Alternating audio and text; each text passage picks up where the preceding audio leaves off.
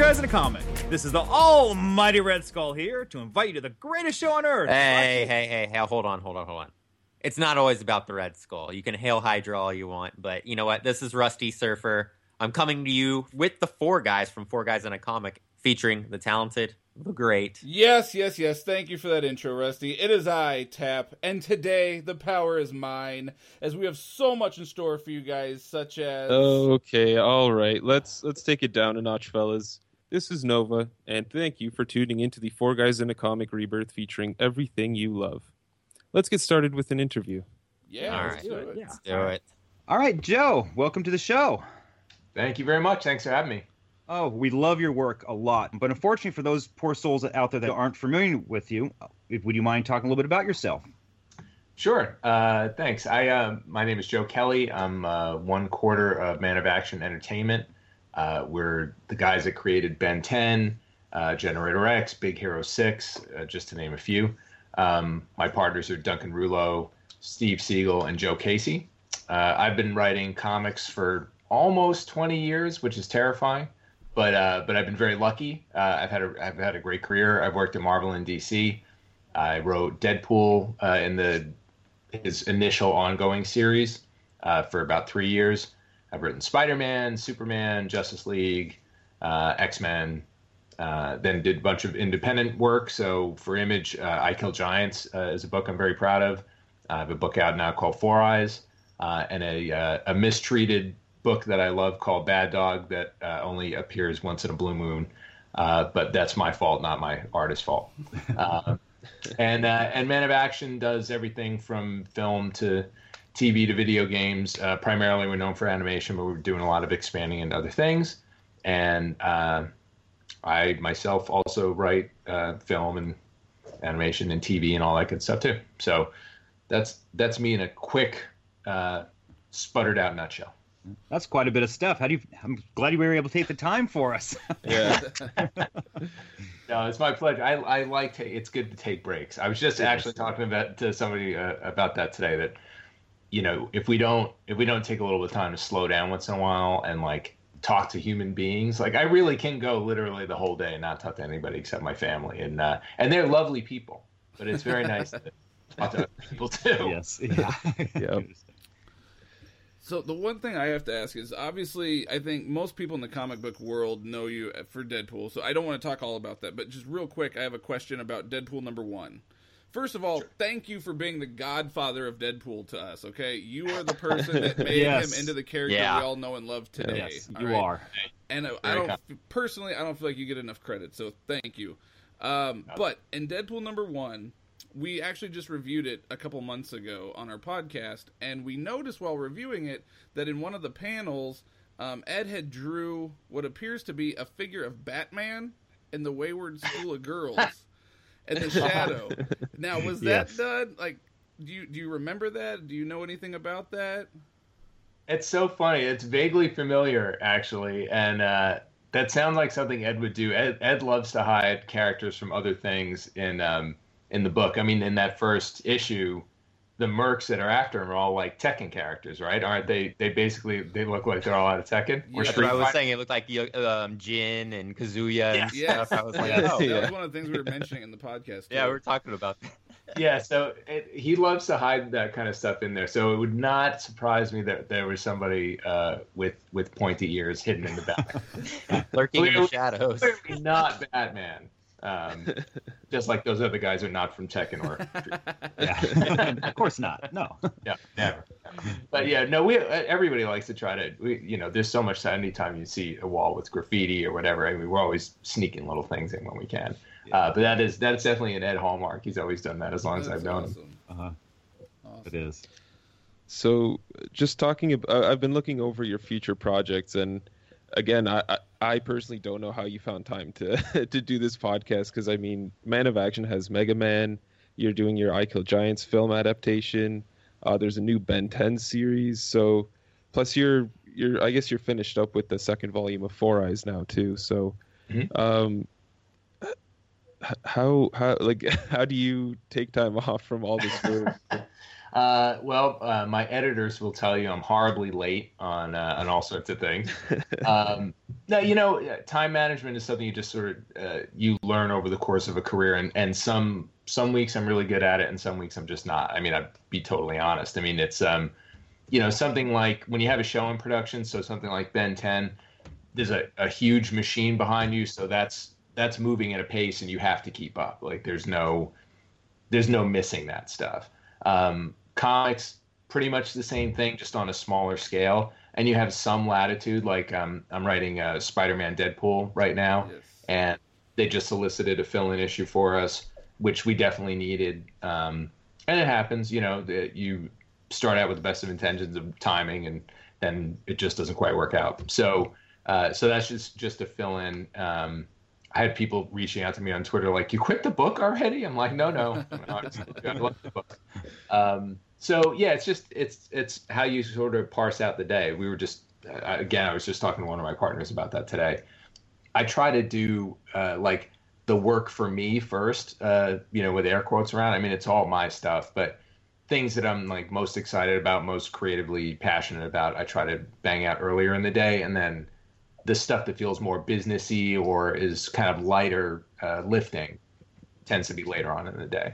Um, and uh, and I still make time to hang out with the gang and play video games and you know do family stuff. I mean, it's you have to, otherwise you're. Uh, I mean, there are people who don't, and I'm and they're probably much more successful than I am. But uh, I try to have a life uh, in the midst of all that stuff. You seem like a happy guy, so things must be going uh, swimming. I know you. I, I mean, they can't see the video, but you just got a big smile on your face the Entire time. time. man. well, there were actually four guys, as promised. So Yes. automatically, Yes. Of course. uh, There's no, no false I- advertisement here. nope, Exactly. none.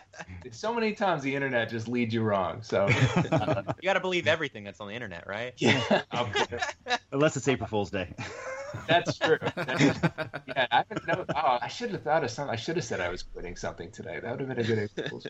Um, I, uh, I, gosh, we did that once too. It wasn't April Fool's uh, Day, but we were we were in a writers' room with uh, with Bendis on Ultimate Spider-Man, and um, he had left his iPad open on Twitter, which was a huge mistake when he went to the bathroom.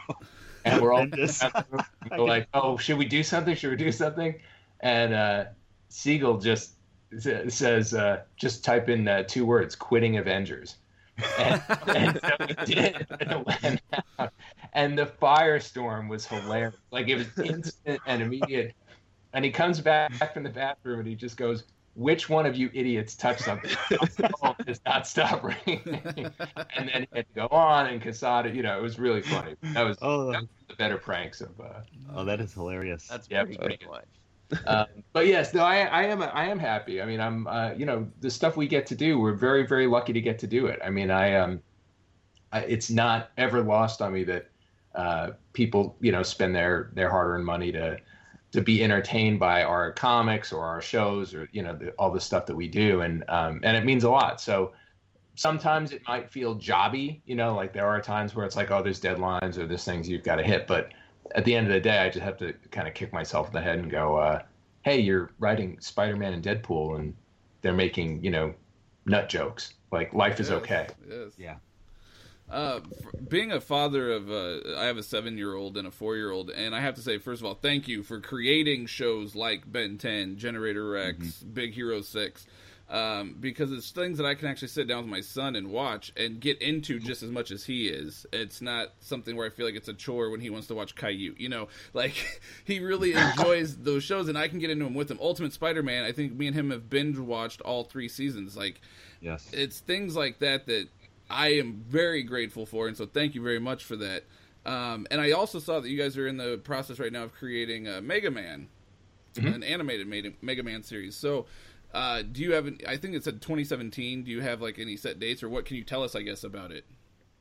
Well, first, thank you for saying that. It, it's always nice to hear that, you know, from uh, from adults and, and typically their dads. Uh, though certainly there have been plenty of moms uh, who come over to the booth and, and say they watch the shows with their kids. And we, uh, you know, three of the four of us have kids. All of us have nieces and nephews and, and kids that are part of our lives. And and we all remember what it was like. I mean, you know, you kind it's kind of impossible to be in this job and not have that kid in you sort of be alive all the time. So Uh, but we're adults and we don't want to we don't want to bore parents and we want to make sure there's stuff for everybody to the best of our ability you know within the limits of whatever the medium allows and and we're fans at the end of the day too. So in terms of mega man we're bringing that same spirit to it. You know we obviously respect him as a as a video game icon and the character has been around for 30 it'll be 30 years um, in 2017 so we try to hit it with a fresh outlook, uh, something that's going to be fun for us and fun for a new audience. Because you know, I mean, a lot of the kids that would be watching the show maybe know him from like Smash Brothers, mm-hmm. but they don't necessarily know the history, and they probably haven't seen the old shows. So it's a great opportunity. We love taking you take the the DNA of what works best for you, you know, and uh, and we even though we have four very different opinions in Man of Action, we all kind of agree, okay, that works. We'll come at it from different angles, but then we can find something that works. Um, so there will be new elements, and then there's a lot of plucking from the long history that the properties had and putting them and synthesizing them into something new. So I really can't say too much about it stylistically or obviously any details, but it is fun. I mean, we're having a really good time on it, and the people who are working on it care deeply about the project. So it's like, awesome. Uh, yeah, and it's you know uh, Capcom's involved, uh, Dentsu USA is our uh, the production partner. Everybody's really kicking butt on it. So um, so far so good. Um, we'll see how it how it all works out, but it's uh, we're having a really good time. Fantastic. Awesome. Um, now, uh, what can you say about your uh, I Kill Giants movie? Uh, I Kill Giants is uh, it's caught in that lovely Hollywood machine of uh, waiting for a green light. Uh, but okay. that being said, it's in really good shape. I mean, we have a, a director. His name is Anders Walter. Uh, he won the Academy Award a couple of years ago for a short film called Helium. He's great, super, super talented, incredibly sweet guy, very smart, uh, Danish director. And um, Helium has a lot of overlap with the themes of Kill Giants and he's a he's a great visualist too. Uh, what he did in Helium uh, on a very very limited budget was amazing. So uh, Zoe Saldana is uh, uh, still attached to play Miss Mole, which is really cool. Um, she's been super passionate about the project too. Um, very very kind uh, in in speaking with Anders about it, and and to the producers, like she's really on board. So that's great. And I wrote the script, which makes me extremely happy. Um, and everybody's been really cool. Like the thing I keep saying is that it's it's been a very atypical Hollywood story where the writers kind of get shoved aside almost immediately, or it's like, oh, thanks for your book. Uh, we realize we want to make a movie out of this, but clearly we don't want the brain that made that book, you know. Yeah. Mm-hmm. Um, and nobody's been like that, and in part it's because uh, I haven't given people a choice. I mean, I've told people very flat out, like, this is my baby, and this is how it has to be. Uh, but but they've all bought onto it, you know. And and I wrote the script uh, quite a while back. It's gone through plenty of development, but when I first wrote I Kill Giants, I, I just liked it so much that I kind of quickly adapted it. So I always had it kind of in my back pocket. Um, so they were able to see a full script and see how I write, and I was you know trained as a screenwriter. So it, sometimes comic guys have a bad rep when it, they translate to other medium because they maybe haven't done it before or somebody had come in and maybe screwed the pooch. Um, so they're they're always a little bit leery about uh, giving you the keys to a movie or a TV show or something. So you you know you have to prove yourself even if you've been a writer for a very long period of time. But uh, that that's happened. So um, so yeah, now I'm just trying to find the the magical green light, and then we'll be cooking away. Hopefully, shooting this year. I mean, that's that's the goal. Fantastic. Very cool. Very cool. So yeah. you won a international manga award for it too, right? Yeah. Yeah. yeah How did you feel about that when it happened? Because it doesn't typically happen to Americans, right? Right. Right. Yeah. Uh, it was it was really amazing. And uh, Ken uh, Ken Niimura lives in Tokyo at the moment, um, so he's in Japan, and uh, it was he's he's half Japanese and half Spanish. Um, he's got like the coolest life. That's like an interesting combo. Yeah, yeah, yeah. like in Madrid and Paris and Tokyo, and he just bangs all over the place and super smart. And he speaks like ten languages. he's a talented artist. I'm totally yeah. jealous. But um, no, that was amazing because I'm a huge I'm a huge fan of uh, of manga. You know, I mean of all types of manga. You know, lots of different stuff. Um, I'm definitely a, a Japanophile. I mean, there's so much of the pop culture that I, I ingest all the time. So to to have won that award was a huge, huge honor. And uh, and like you said, it, it's not typically given out to an American. So um, so yeah, it was it was really great. And uh, and because it was actually because Ken lives in Tokyo, he physically has the award. So I'm a little jealous because I didn't see a picture of it, but. Yeah. So you said you're you're really into uh, I guess manga and uh, you into anime and stuff too. I'm not as up to date as I would like to be, but yeah, I, I definitely uh, I definitely like a lot of stuff. Do, do you have a favorite? Um, well, I there I tend to follow uh, creators, right? So uh, Satoshi Kon, even though he's you know no longer alive, uh, unfortunately died very young, but uh, he's the one who did um, Paprika and Paranoia Agent, um, Perfect Blue. I don't know if you if you guys know those um, those shows. Uh, Tokyo Godfathers, which is an incredible film. Um, Cowboy Bebop, even though it's a classic, is like you know I'm a huge, humongous fan. Um, and I just got my grubby hands on uh, Evangelion uh, three three three. You know, like the new movie, um, which I, you know I've been waiting like two years, like everybody else for. Um, that series I just find fascinating um, because it, just a, the attempt to like keep telling that story and like get it right, quote unquote, is fascinating to me. Mm-hmm. Um, but I, I love this story. I love the art. And then uh, as far as uh, manga goes, um, uh, anything that uh, Urasawa does, I'm a humongous fan of. So I just I just finally finished Monster, which again is a little bit old, but it's um, for me it was brand new. 20th uh, Century Boys, I'm kind of in, but not all the way there. Pluto is an unbelievable book. Um, then there's a book called uh, Dorohedoro. I don't know if you guys are familiar with that book. Uh, Q Hayashida is the artist, and uh, she's created this really intense, funny, and disturbing world that I I love. Um, that's a really really bizarre book. If you like the gorier stuff, that's a that's a good book. nice. Very cool.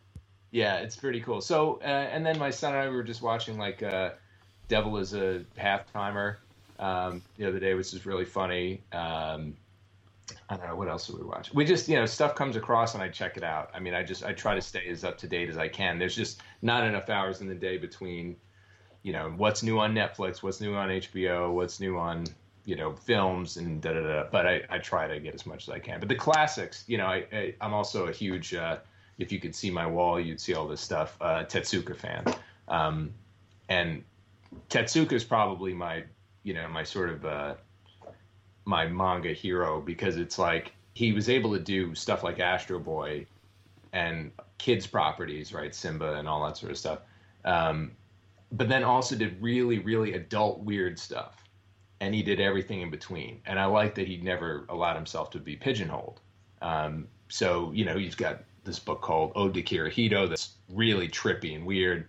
Uh, MW is very, you know, interesting and sexual and strange. And you know, he so he has a lot runs the whole gamut. Um, and then stuff like Blackjack, which is more like a procedural and kind of fun. And so, uh, yeah, Tezuka is like really, I mean, you know, he's the godfather of manga for a reason. I mean, he's really, and when you realize they wrote and draw every, you know, he wrote and drew everything.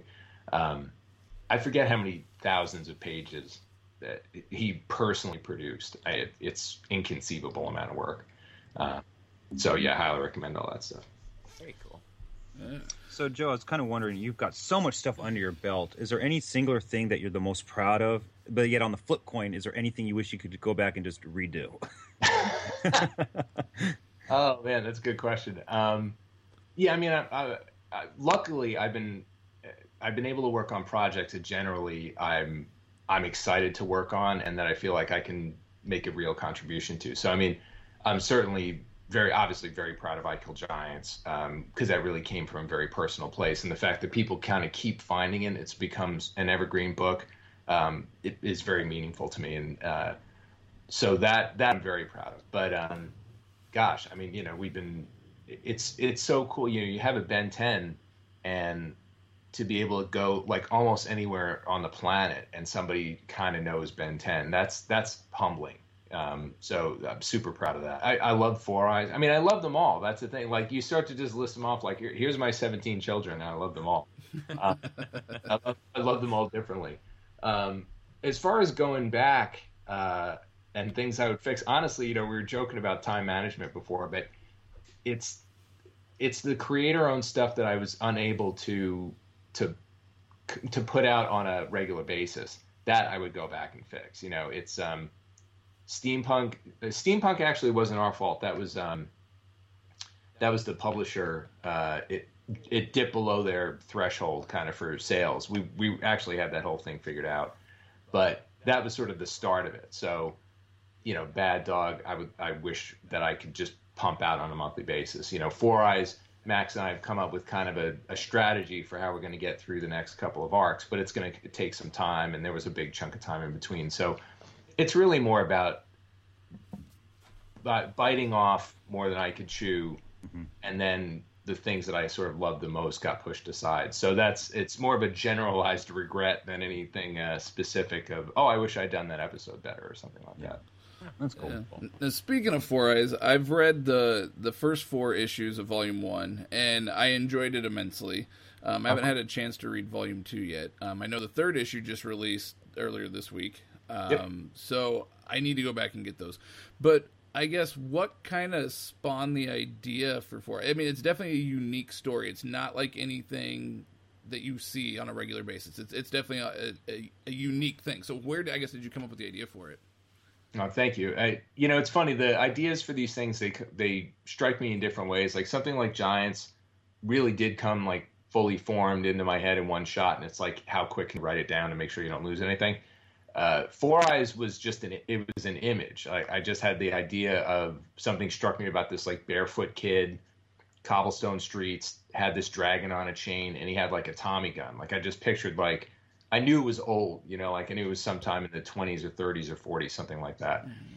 And that was it. That was all I had for a while. And then the idea of the dragon having four eyes, like these little bits, sort of your brain kind of puts them together. Uh, yeah, depending on how you subscribe to how creativity works. You you just take those things and you let them sit, and they germinate. And so then it was like, hey, what if it was the Great Depression? Maybe that's why he's barefoot because he's poor. And once you get into the Great Depression and you start thinking about the themes of that that time of Oaks, where the giants of industry were destroyed and people let them down, so maybe they would take pleasure in watching actual giants battle you know, for their enjoyment. And that start that fed the idea of the dragon fighting ring, and you know, then it just started to build. Um, so yeah, that one was a weird, you know, gift of the gift of the universe. Sometimes something like giants, you know, my dad had been sick, he had diabetes, and after he came out of the hospital, I, you know, never really had to think about the mortality of a parent.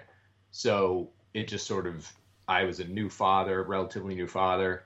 My dad was sick. That created you know this sort of tsunami that became I Kill Giant story in my head. You know, so they come from all sorts of different places. But Four Eyes was one that was you know more like archaeological, for lack of a better term. It was just I knew there was something there, and it's the tip of the iceberg, and then you kind of dig and dig and dig, and then once Max was involved, that just cracked it open. Like Max, uh, he, he's so talented, and his art is so incredibly beautiful, and um, it just made it brought the whole thing to life, you know, for me because I knew that he can draw. You know, he draws New York City as if he lived in that time period. It's mm-hmm. amazing. Yeah, the his, artwork's awesome. Yeah, he he's unbelievable. And then so you have that kind of realism, and then yet you know Enrico's got that giant head with the big ears and a little skinny neck, yes. and you know he does this great mix and it all works like it, it totally fits together uh, the sort of the cartooniness the expression uh, expressionistic aspect of his art with the reality and that's i think what marries the dragons and the great depression in a way that people uh, get on board with so um, yeah it came from a bunch of places fantastic yeah, question for you. One of our listeners, Penny, when uh, we were talking about we are going to have you on the show, wanted to wanted to ask you if you could talk about what artists you look forward to working with in the future and why. Oh wow! Uh, well, hi Penny. Thanks for asking. uh, you know, we, uh, gosh, I uh, well, I, I, can say there's a, a, a children's book that I had sitting in my my back pocket for a really long time, and um, and I thought I was going to draw it. I used to draw, and uh, I got about four pages done in like 17 years or something. Realized that was never going to ever happen, and um, and I met this uh, I met this artist at a at a convention, uh, and she's she's incredibly talented, and she's drawing this kids book for me right now. Um, and uh, her name is Andy Desidero, and uh, she's she's so good, like it's ridiculous. Uh, so I that I'm excited as I see pages, you know, pop up. I'm just like, oh my, God, I get really really psyched. Um, so that's on one thing. Uh, you know, getting to work with Ed on Spidey Deadpool is totally fun. You know, it's been it's been such a long time since we worked together. Uh, he's an incredible talent, so I have I have a ton of fun with him. And then, uh, gosh, I, you know, I don't the the stuff that I have sort of planned for the future. Um, I don't have artists yet. A lot of times we just start. Yeah, all the guys are Man of Action, but specifically me, I, will just start writing something and go, oh, I'll find an artist eventually. And uh, I have a a couple of projects like that. So I don't know who mystery artist out there will be. Um, I'm not on a slate for like another mainstream book. You know, like Spidey Deadpool is kind of all I have the bandwidth for in terms of mainstream stuff. And then in terms of the folks that we work with uh, on cartoons and, and film, you know, these are giant teams of people, so it's really hard to isolate like, oh, this person or that person. Um, but we've been very lucky to have really high quality teams. Very cool. Now I can tell you my wish list. I mean, there are people I wish I could work. With. Oh yeah, well, let's Who's hear that? it. Yeah, one of the people I always say this, and and uh, Steve always laughs at me. He's like, "We're friends with him. Why don't you just go talk to him?" Bill Sienkiewicz is one of my favorite artists of all time, like absolutely of all time. And I would, I would probably, uh, I would lose at least half a limb to work with Bill Sienkiewicz. fully painted, like really bring me the fully painted stuff. Um, that would be something that would be amazing. Uh, and there, there, the list of people who are out there, it, it's really too many to, to, name. Honestly, they're really good. But, um, but Bill is just somebody who I've, I've loved. You know, like as a kid, uh, you know, like middle school, whatever. The book that got me back into comics was uh, New Mutants, and it was specifically like during the uh, Dani Moonstar, Demon Bear stuff, um, and that that was his cover. So but so since he got me into comics, I've always fantasized. Oh yeah, one day I get to do a fully painted book with. Hi, this is Joe Kelly. All right, we'll ignore this for a second. okay, so Joe, another one of our uh, uh, listeners, Brendan, had wanted to ask you on a hint for what's coming up with Spidey versus Deadpool, please. Ah, okay. Uh, oh, there's some there's some good stuff. Uh, I, am having such a good time with this book, and the uh, the folks at Marvel, uh, yeah, I work with uh, Nick Lowe and Devin Lewis and Jordan White uh, directly, and they they really go to bat for me, which I really appreciate because I I just write all the jokes that I want in there, and then they go and they talk to Axel and they go like, "Are we allowed to do this?" And then the team of lawyers decides if it's going to get us all fired or whatever, and then they uh, they come back and say, "Well, you can do this, but you can't do that." But overall, like I would say, like ninety five percent of what I wanted to do has gone through, and uh, and the five percent that didn't, I understand. You know, it's okay. Um, so what's coming up? Um, some very very bad things. Uh, yeah, very bad things are going to happen. Boom, boom, boom. Um, also, probably one of the most ludicrous things I've I've ever asked Ed to draw uh, is going to come up, and I'm I'm very excited about it. I don't know if it's going to be one of those moments. I, I do feel like it's going to be like a, a WTF moment for 2016. oh no! Um, You're going to leave it at that, aren't you? yeah. Because and I hope in a good way, and I hope yeah. take it in the spirit in which it was intended. It, it might be a polarizing splash page. We'll see. But I'm really psyched, and um, there's there's some guest stars coming up that are going to be pretty cool. I don't they might have already been mentioned in the solicit, so I don't know, but I'll I'll pretend they weren't. Um, and uh, sort of the first our first six, even though there's that that fill in, kind of is the first arc, and then the back uh, next six will be kind of the next arc. So, um, yeah, it uh, you know this the setup of you know the book, I, I, you guys have read at least the, the first couple issues. Yes. You know, of Deadpool's kind of internal struggle about is he really going after Peter Parker or not. And of course, he doesn't know Spidey is Peter Parker. And then Spidey's conflict about really Deadpool is not somebody that he's a fan of, but there's something about the guy that he can tell he's trying. And he's just somebody. It's almost like a. It's almost a flaw in his character that he will give people a second chance, even Deadpool. Um, and that stuff will absolutely come to a head. You know, so I'm. Uh, it's not. It, it is. It's not just a, a, long, slow burn with this stuff. Um, going into issue four, things take off pretty fast. Awesome. Yeah, awesome. Very cool. Okay, so I think I have one last question for you. Sure. Are you currently reading any comic books right now? Any current story arcs or, or anything from the past? What, what what are you into right now? I've got so I've got this giant stack uh, uh, on the desk of, of, books that I have not yet read. But um, we hear that a lot from writers. We hear that a lot. yeah, a lot. That, that, it's brutal because you have all this stuff and you want to get to it. Um, so what do I have on the pile right now? It's uh, well, Saga. Um, you know, Brian. Uh, Brian was at NYU the same time I was at, at NYU. Um, I'm just older than him, so I was a grad student and he was undergrad. So like watching his success, it's like you know, it's like in the family for me. Yeah, you know, because we we both did that Stan-hattan project together. I did it the first year, he did it the second year, um, and so I'm just always happy for his success. It always makes me happy. So, uh, so Saga I love. Um, I don't have Paper Girls yet. I've been waiting to grab that. Um, I've got uh, Two Brothers is sitting there, um, which I can't wait to read. Um, what else am I digging on? Um, Deadly Class. Uh, I think I really like Remender's, uh, you know, creator own stuff. So Deadly Class and Black Science, I really dig. Um, what else am I reading? Uh, I'm trying to think what's on that stack. Um, Endless, right? Yeah, it is. I mean, that's a sad thing. I mean, because I have, you know, all those, all that manga I mentioned before. Like some of them are read, but most of them aren't. yeah. Like it, it took me. I don't even know how long to, to finish Monster. And Monster is like it's 18 volumes. It's not even that much. Um, it's not like trying to read One Piece or something. You know, it's uh, uh it, that took two years or something. It's yeah. ridiculous. Um, I'm trying to think of what else. Uh, oh, Rat Queens. I really love Rat Queens. Um, Image is just putting out so many cool books right oh, now. Tell me um, about it. Love Image.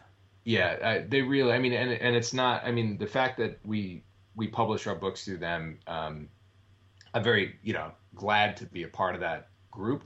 But I would say regardless. You know, I mean, it's just they the stuff they're doing is so cool and envelope pushing and interesting, and and they're just trying new things all the time. Um, so my eye, eyes are always out for you know what's coming next from those guys. Um, but yeah, I'm you know this is one of those. It's like who do you want to work with questions. It's um the instant I hang up, I'll be like, oh, here are the 15 books that I'm yeah right yeah. right now.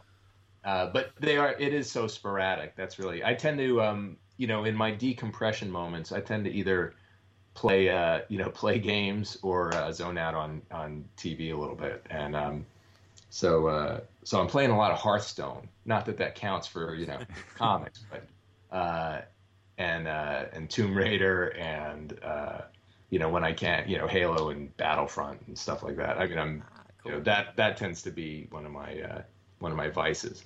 But um, but when I can, I sit down and I get the my big stack and go, okay, now I'm going to read some yeah. read some comics. yeah. Uh, I do. I love the cat uh, the uh, Miss Marvel series. That's a really really well done series. Um, and uh, I just bought the Bizarro trade, uh, which I'm looking forward to reading. So um, you know, stuff that's fun, stuff that's not exactly in my wheelhouse too, because I don't want to, you know, you don't want to mix, you know, the peanut butter and the and more peanut butter. Uh, you yeah. want to mix the peanut butter and the chocolate. So I try to stay away from you know stuff. I, and I haven't picked up uh, Private Eye. I didn't read it when it was online, but another Brian Vaughan book that now it's in hardcover. Um, there's a book that actually just came out that I definitely recommend if, if you dig just really trippy art. Uh, it's called The Ark and Humanoids put it out, and I have it in French. I've had it for like a million years. I don't read French, but there's there's no um, there's very little dialogue. It's like uh, a letter, like the the main character's writing a letter to his father or whatever, and then it's all silent, and the art is so trippy um, and beautiful and gorgeous. So they just published it, uh, I think this month or last month or something. So if you can get a look at that, it's it's like mind blowing stuff. It's really really cool. And that's the arc. And who published that one? Do you know? Uh, humanoids. Humanoids. Okay, I have to check that out because I love uh, stories where it's the art's telling the story. Oh yeah, Yeah. Uh, the, apparently he's a storyboard artist. Uh, I believe I, you know, I'm, I'm going to mangle another name, but uh, I believe it's uh, Stéphane Levallois. I think is how you say his name. But um, uh, yeah, he's a story storyboard artist, I believe. So um, yeah, the the storytelling is just immaculate, and the line work, and it's just you know, if you're a fan of art, you can't not like this book. And it's it's surreal and it's a little bit trippy, but it's super super cool. And now I can read it in English and find out what the word. Not a bunch of pretty pictures anymore. yeah destroy the whole story for me. Yeah. oh, cool. All right. Well, I think it's time to wrap everything up, Joe. I really appreciate you coming on to the show. Oh, sure. Thank you guys for having me. I, I really appreciate it. It's been great talking to you. And uh, you know, if you've got any any other questions or whatever, feel free to fire away. Um, I know uh, we had we had our technical difficulties, so Yeah. make sure you get full time, whatever you need. Oh yeah, definitely. We appreciate that. Thank you so much. Yeah. thank you thank very you much. very, very much. yeah, totally. Thanks. Ho- hopefully, you don't have to play too much catch up now with uh, all your other work. Yeah. No, no, first I'll catch up on lunch. That'll be the Yeah. name. There you go. Then call the wife. Priorities. Yeah. wife back. Yeah, actually, I'm glad you just reminded me. I literally. Uh, so you just saved me from getting in a lot of trouble. you just saved me. So. cool. All right, great. All right. Thank you very much. Thanks for God. You have a Thank good you. day, Joe. Thanks, Joe.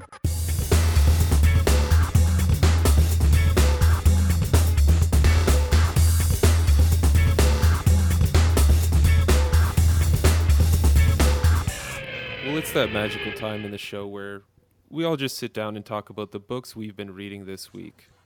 And you know what? I think I'm going to start it off this time. So, what I'm going to talk about is a book I hope you guys have all read. Uh, you should have seen the cover at least. It's Batman number 244, uh, written by Dennis O'Neil, art by Neal Adams, uh, the one and only. This was in 1972. And for those of you that don't know what the cover is, uh, Rusty, I'm sure you don't. I don't. Uh, it's basically Ra's al Ghul, Raz al Ghul, however you want to pronounce it, standing over Batman in the desert. They're both no shirts on, just hairy chests, and he's basically got his sword down, ready to kill Batman. Um, so the story so far, just really quickly, it was like a two-issue arc. Um, he's Batman, a skier, and a skier named Molly Post, and this Mongolian guy named Lo Ling have basically uh, killed Ra's al Ghul, they think. But as we saw in number 243, he was lowered into the Lazarus pit. Um, I'm assuming you all know the Lazarus pit resurrects people. And so who comes out but Ra's al? And he's coming out in a fit of rage because it turns out uh, when you go into the Lazarus pit and you're resurrected, um, you basically can't control your anger. You're sort of a feral creature and he basically takes down Batman and the skier girl and the Mongolian guy. So they leave, and it basically gets to the climax of the of the issue, which was just awesome.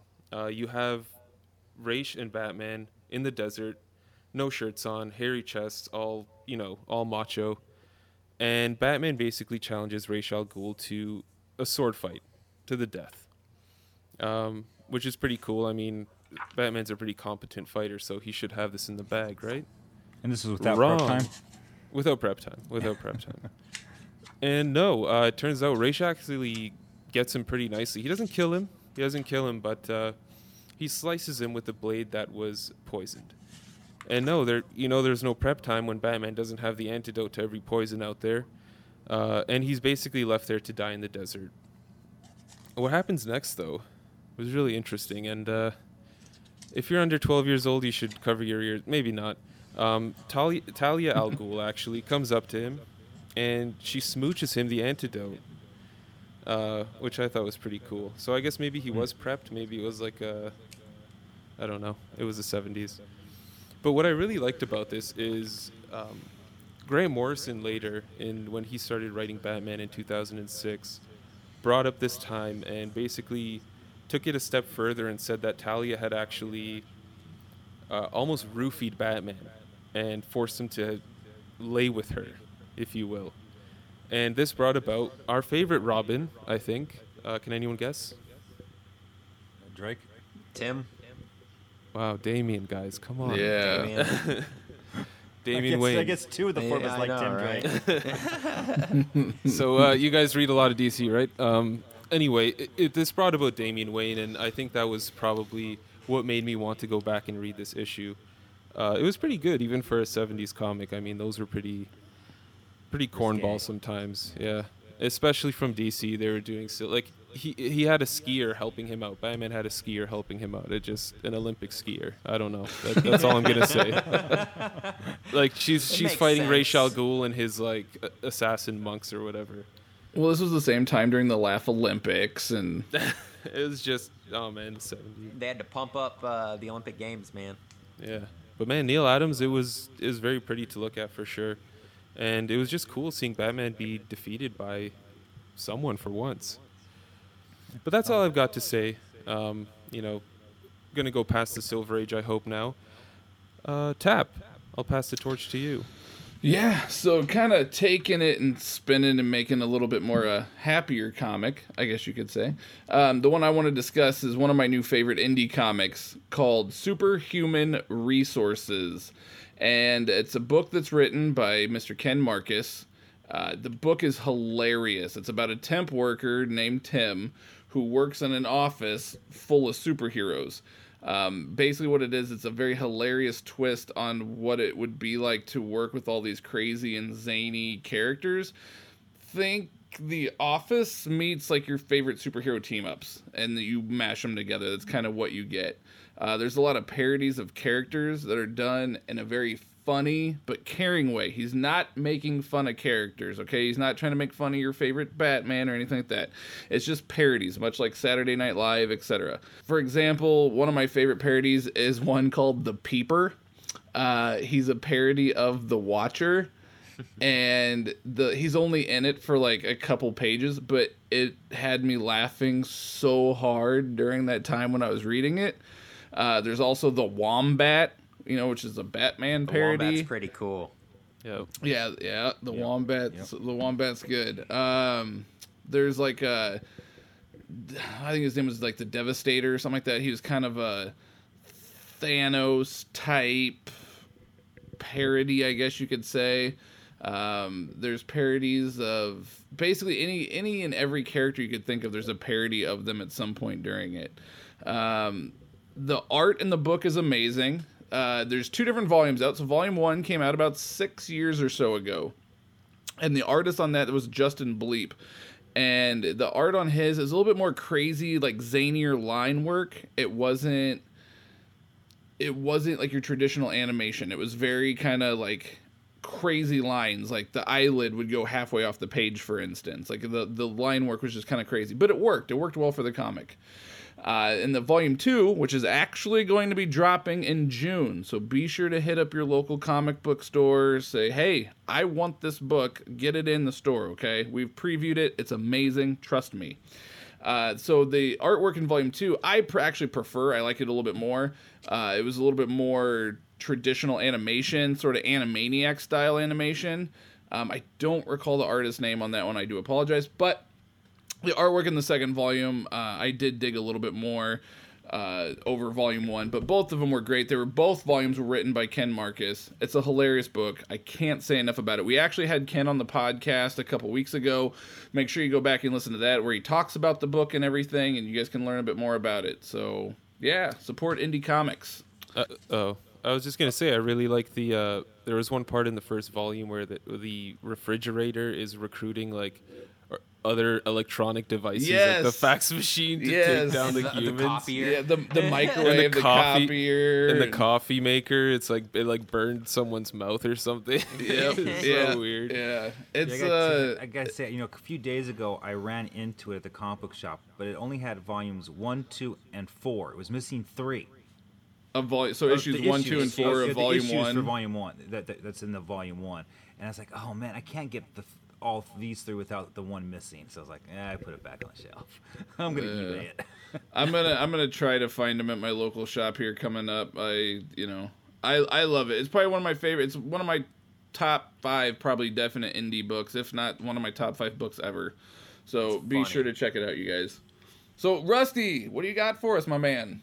Okay, so as you know, recently I went through uh, Infinity Entity, and uh, we learned about all the crazy stuff with Warlock and Mephisto, and how Warlock was just a, basically a giant battery, and he was omnipotent Infinity Gauntlet without the Infinity Gauntlet. And um, now I have the finale of the trilogy uh, with Jim Starlin, Ron Lim, and um, it's crazy. Like the the whole thing is really, really good. Like I, I can't begin to e- explain how like I because okay, Jim Starlin. You guys should see newer- the smile on his Yeah. face right now. And we also know why that smile is there because somebody got an autograph today with Jim Starlin, didn't I he? did, I did. Oh, Strange Tales 178, First Magus. It's pretty cool, man. But we're not talking about that. We're talking about in finale, okay? um, it, it's it's good, and I thought it was falling off a little bit, you know, through the trilogy and stuff. Well, uh, the second book was all right, and I didn't really get it, but this this tied it up pretty well. Thanos comes back from the dead, basically. Mistress Death sends him on a journey to go try and save the world because he's like really the only one that can do anything. And Annihilus is this super giant upgraded bug thing, and he's just destroying planets left and right. But he's under the manipulation of Mephisto, even though he doesn't know it. Mephisto disguised himself as someone else, and um, he's basically running things. The, the thing is, is that it starts out with like most of the book is a giant fight scene. Like that's the coolest thing about it. Like almost like one third of the book is just a giant fight where we have um, Annihilus sending soldiers, bugs, and that stuff out there after the heroes on Earth. They're all on the moon right now. Earth is half destroyed, basically. And um, they're on a moon base, and they bust in. Thanos pops up, and the first thing Thanos does is Hulk tries to attack him, and he punches Hulk in the face, basically, and then shoots a ray at him, and Hulk, he just like pushes Hulk aside. And he's like, get out of here, you know? And so he comes in, he alerts everyone what's going on and stuff. They have the giant fight scene. It's great. Um, you get to see Thor get like blown into pieces. It, it's ridiculous. His hammer just flies off. And um, eventually, Pip the Troll the whole time finds Adam Warlock. Like, yeah, apparently that was his whole thing. Is he's been like wandering around um, Annihilus' ship, and he found the battery. He releases Warlock, but when he wakes up Warlock, Warlock has like I guess the epiphany because he realizes what he was, and when he wakes up, there's too much power, and he destroys the whole universe. Like everything is gone, and when he's just floating in nothingness, the only person he can think of is Thanos, and so he brings Thanos back, and he's like, "What is happening?" And Thanos explains what's happening to him, um, and they go to the one above all, and I- I'm telling you, like, it's crazy. The ending is crazy. I really don't. I want to spoil the ending, but I don't want to spoil the ending because let's just say that the Adam Warlock in there ends up being someone very important and key to the balance of the Marvel universe in general, the whole thing. Period. All of the universes. But oh, it's a really good read. It, it really good stuff, and um, I guess that it's going to end up being canon in some way uh, through Secret Wars. Uh, I don't know. They kind of mentioned Secret Wars, so. What is the But- release of, of this issue? Um, it was only released like two weeks ago. Um, or, no, it's an no, no, OGN, I- right? Uh, It's what it? original Gra- original graphic novel. right? Yeah, it's an original. Yeah. It's hardback. Um, Yeah. I got it wrapped in uh, plastic, man. It, Very cool. yeah, it's cool. It's great stuff. Uh, definitely suggest it. But um, I think we have one more person left. And uh, what's Mr. Hail Hydra himself have for us? Well, as many of you may have known already, I have renounced my Marvel ways. yeah. and I am just all image these days. And Say it ain't so. I know. Imagine that. it is How, so how Hydra of you. I know, you know. Now, if I can only get Kirkman to write uh, a good Hydra story, you know, and I, I don't know who who could I get to pencil that. but um, you know, I keep hearing people talking about Outcast, Outcast, and I was like, okay, let me go pick it up. You know, it took me three different shops. I found all 18 issues, got them all, and I decided one evening just to go ahead and sit down and read issue one. I'll tell you what, I enjoyed it so much. I blew through all 18 issues within like 45 minutes. And Wow. then the very next day, I read it all over again one more time. It was that good, and very rarely would you will I ever read a comic a second time, but this was just like, wow, I just got to reread it one more time so I can see what I was missing. It's kind of one of those things to where, you know, some of those t- movies are just so good and you read it, when you watch it the second time, you pick up things that you missed the first time. That's with Outcast. Um, but Outcast in a nutshell, uh, it's uh, written by Robert Kirkman, as we all know, and his writing is just amazing. I mean, Walking Dead, Invincible, just great stuff our main character in here is Kyle Barnes. And our story basically starts off with uh, mother, you know, arguing with his children, and all of a sudden her son bites his finger off, his own finger.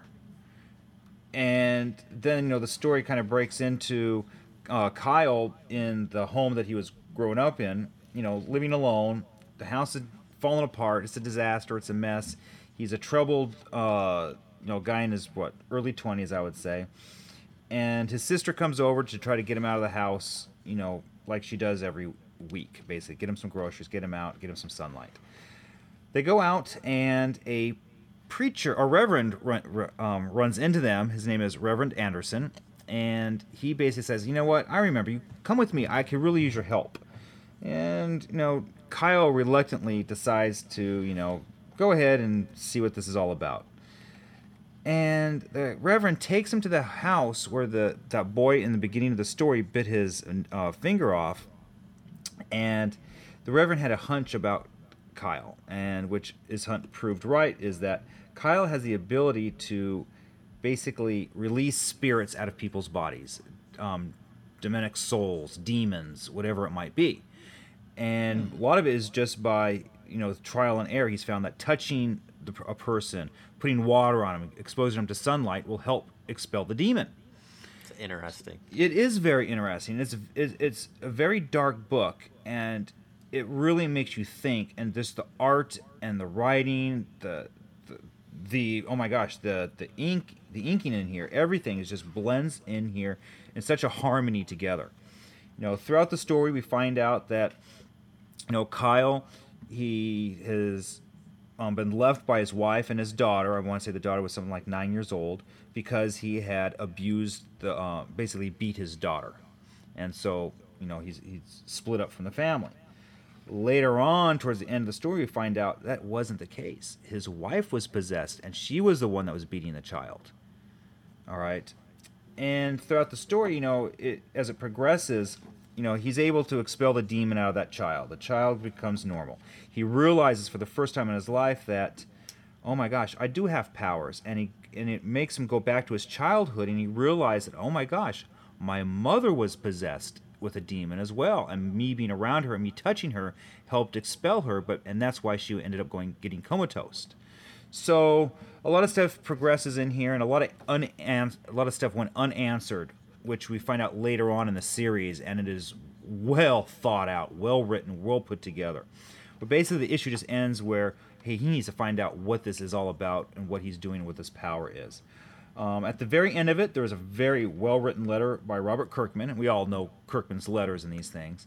Um, one little blurb in there that I have to throw out is that he puts in here, he goes, Zombies are not real and never will be. An apocalyptic scenario, we hope, is just as unrealistic. The scariest things are real. Ever see Jaws, Texas Chainsaw Massacre, or The Exorcist? Yes, even the last one, The Exorcist, is very, very scary and very real. And he goes into talking about how there is actual evidence that supports all of these theories with, you know, like The Exorcist. And he's going to be um, bringing these things out throughout the series. So if you haven't read um, Outcast, I highly recommend it. I understand it's getting picked up for a TV show. I thank God for that. It is just the new, the, the scariest thing that I've actually seen Kirkman ever do. It is a hell of a lot scarier than Walking Dead, in by far. That sounds like it's right up my alley. I can't believe this is the first time I'm hearing about this. Really, yeah, yeah it's, it's kind of been flying under the radar. Then it, it has, and I'm telling you, if you want to really sit on the edge of your pants and have the shit scared out of you, pick up Outcast.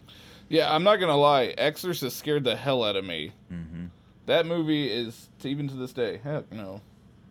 No, uh, no little children named Regan, right?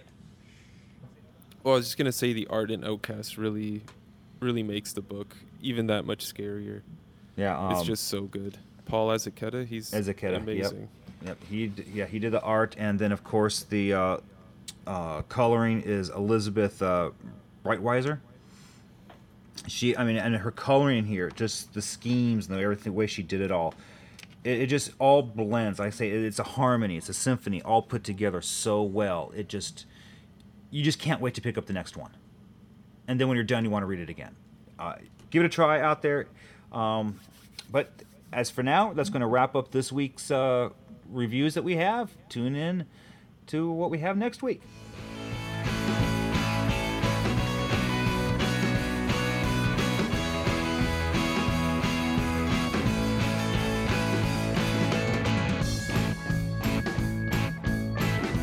Right, everyone. I want to thank you again for tuning in to another edition of Pulling Ads. All right. And today we actually have a very special guest, Derek Robertson. Hello. How's it going, Derek? It's going good. Great. And it's cool. I've never actually had a uh, guest on Pulling Ads before like this. Well, I'm I'm happy to participate. Yeah, this is a first, man. All right. So, just so I can explain it to you and all the people that have never listened to this before, let me give you the rundown of what we're going to do. So, me and Derek here have pulled out a comic from our personal collection.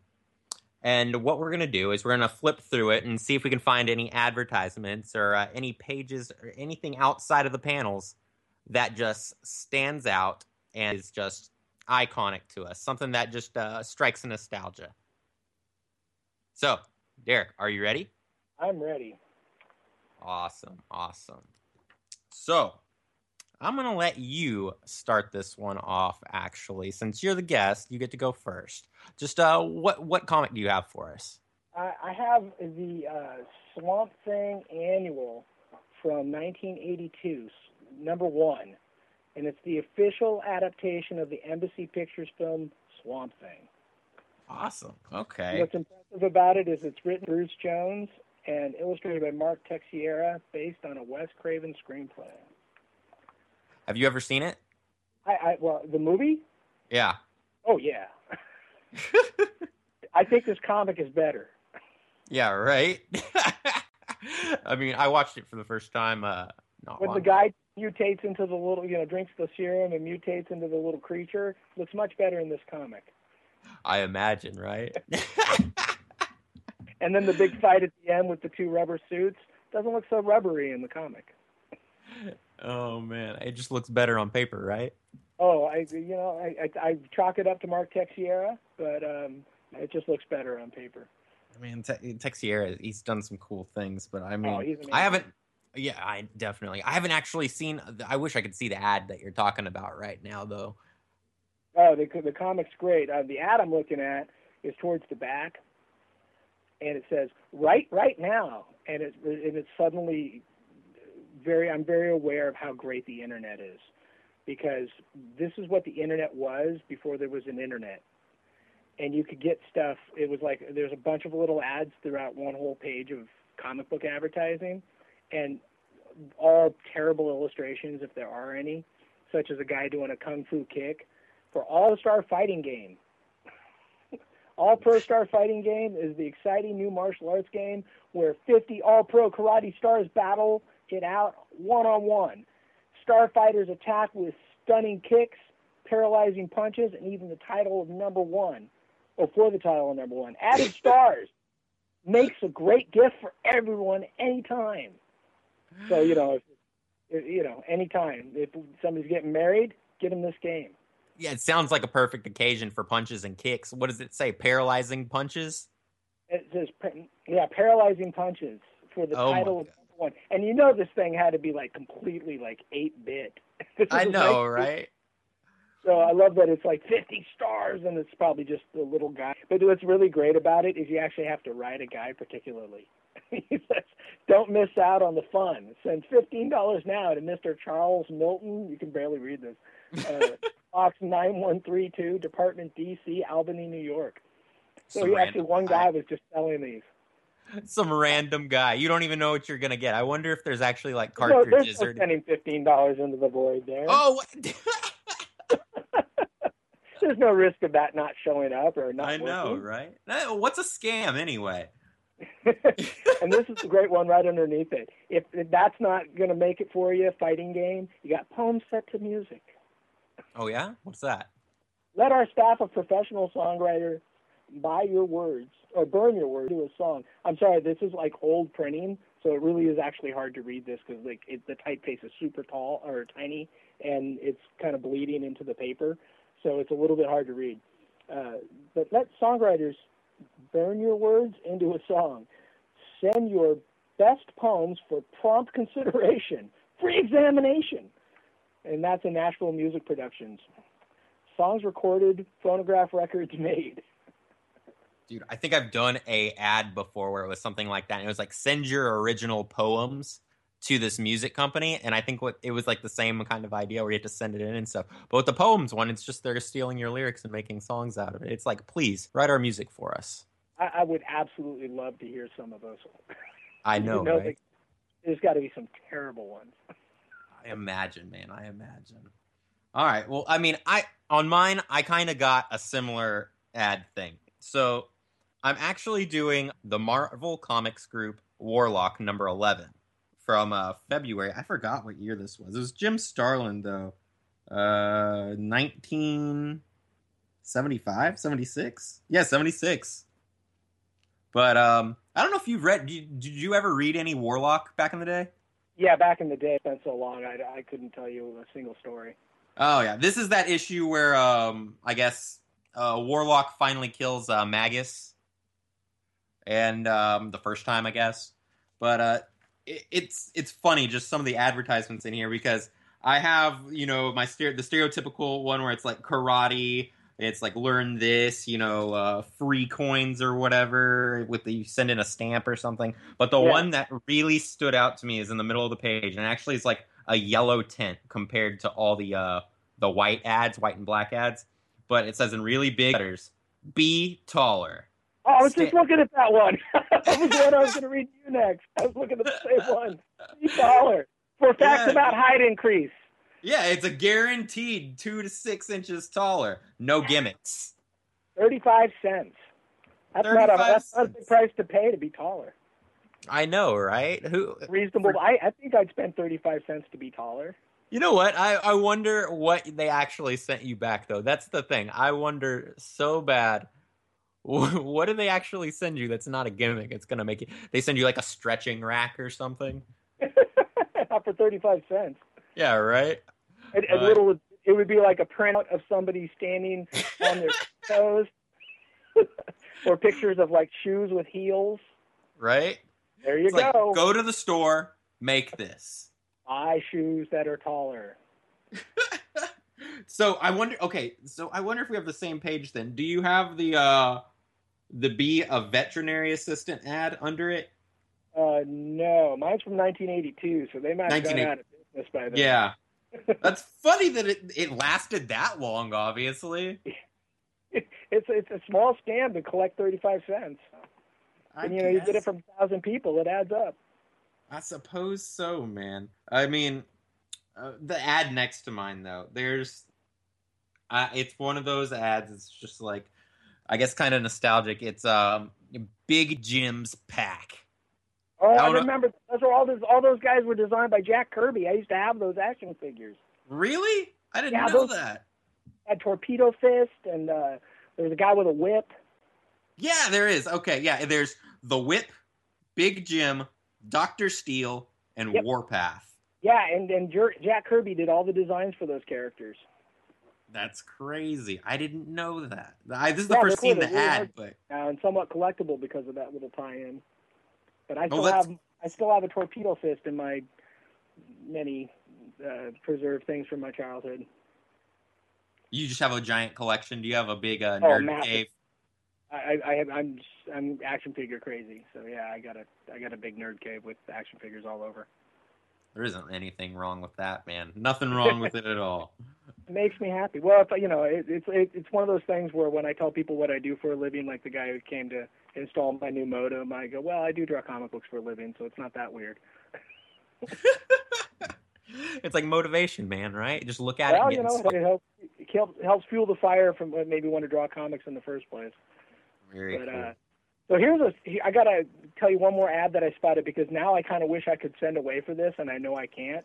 But it's What is it? students, fans, collectors, in big giant letters. The book is here. How to draw tips from the top cartoonists, and this is the list of the top cartoonists that are in this book: Alcala, Aragonés, Aparo, Barry, Boyette, Drucker, like Mort Drucker, Grell, uh, Mike Grell, I assume. Uh, Garcia Lopez is in this thing, and then there's a lot of names I don't under, I don't recognize. But first edition. But somewhere out there, there's a how to draw comic books from uh, those guys That's back pretty in 1982. I mean, I always see those ads, like you know, it's like uh, Draw Comics the Marvel Way and all those other ones and stuff, and um, it, it's crazy. I, I mean, I I don't know personally how hard it is to find those now, but I'm sure it's kind of hard getting uh, getting your hands on them, especially since they're such popular things. They're still reprinting them now. Yeah, I, I, that's just amazing. I can't even. I'd love a, to read a, a tutorial by Mark Mark Drucker. Yeah, exactly. Right. All the great caricatures from Mad Magazine. That guy's a genius. Cool. Very cool. Okay, so I'll do my very last honorable mention right here. It's going to be the last ad before we wrap it up. All right. Well, Uh, there is one here about going to high school. Do you need that? Because I can cut out the thing and send it to you. You can You're gonna high- cut it out and send it to me? Well, you, after you, after all these years, you can finally finish high school. Yeah, you know that that, that might be something I need. I, I actually send it to me. It, it- you know, I can get that. Hope is, it, hope is in within reach. Is it? Tell it's me right more. here. All you have to do is send this thing in, and you're going to be able to graduate high school finally. Finally. I, the one I have here though is um, it took me five days to lose three inches off my waistline. Wow. Three uh, six pounds of fat, firm, tighten, muscle up, and then it shows a picture of what I assume is a bunch of bungee cords tied together. And I, I don't even know what this guy is doing, but it looks like one is anchored to the wall, and then he's just laying on his back and flailing like a fish on the ground. Maybe he's trying to do sit-ups with resistance. No, because they're stuck on his legs too, and his legs are way up in the air while he's flat on his back. And I, he has them in his hands too. And I'm like, it looks like he's trying to pull one single cord anchored to the wall with all of his limbs all at one time. And uh, it, it's it looks Can't argue with results though. Six pounds in five days. That's I guess so, man. There's a full page ad on this. And it's like I saw my muscles start shaping up right away. And it shows this before and after. And the after kind of just like Arnold Schwarzenegger with someone else's head put on it. yeah. You can't fake that stuff. Not at all, man. Especially in black and white. Yeah, because I mean, you know, for years we've been told we can get an Atlas body in seven days. This is just the next evolution. Right? You know what's funny is almost all the ads on the page next to it are either where Bruce Lee learned to fight, uh, free muscles, and it's just like I wonder who they were targeting these ads to. Oh, I can't imagine. I wonder. I'm sure, um, you know, my uh, seven-year-old Kids cousin not would picked love on this. by any means, because everybody knows how cool the kids that read comics are. Yeah, right. All right. Well, it has been a great time today. I'm glad to have you here. Um, thanks for coming on. Hey, it was my pleasure. Thanks a lot, guys. That was fun. Welcome, one, welcome all to the mailbag section of our lovely podcast. Basically, what this section does is I get questions from you, the fans, and I answer them to the best of my ability. So let's get right into it. I got a question from Phoenix Rising 67. He asked, I was watching the Civil War interviews last night, and the guy who plays Vision was talking about his character becoming more human and possibly falling in love with Scarlet Witch. So, my question for the podcast is even though they can't presently use or allude to the word mutant, do you think the MCU will have Vision and Scarlet Witch become a couple like in the comics and possibly have a child or children? It'd be a perfect way to set up the No More Mutants storyline, and if Marvel and Fox can come to an agreement similar to how Sony and Marvel did with Spider Man.